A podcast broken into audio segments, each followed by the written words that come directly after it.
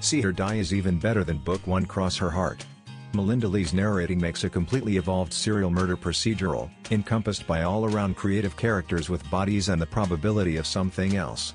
Recently appointed sheriff, Bree Taggert, is back with her feisty methodology as she battles to rebuild and improve her department, against the feelings of hatred and shrouded outrage of long-term and displeased delegates.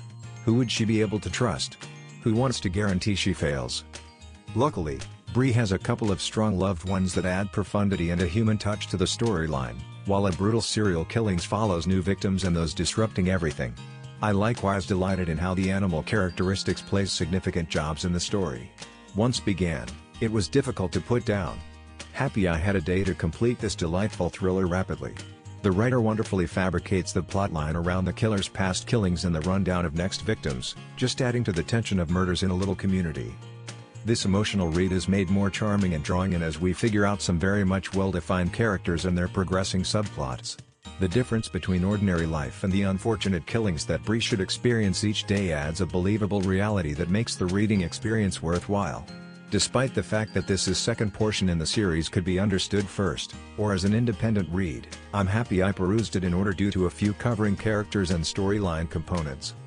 See Her Die is an extraordinary read and perhaps the best type of the romantic murder mystery novel right now. I certainly will finish this series. Despite the fact that this book has altogether less foul language issues than prior works, I trust the writer keeps on diminishing these superfluous explicatives from future books due to her more grounded stories and lively dialogues.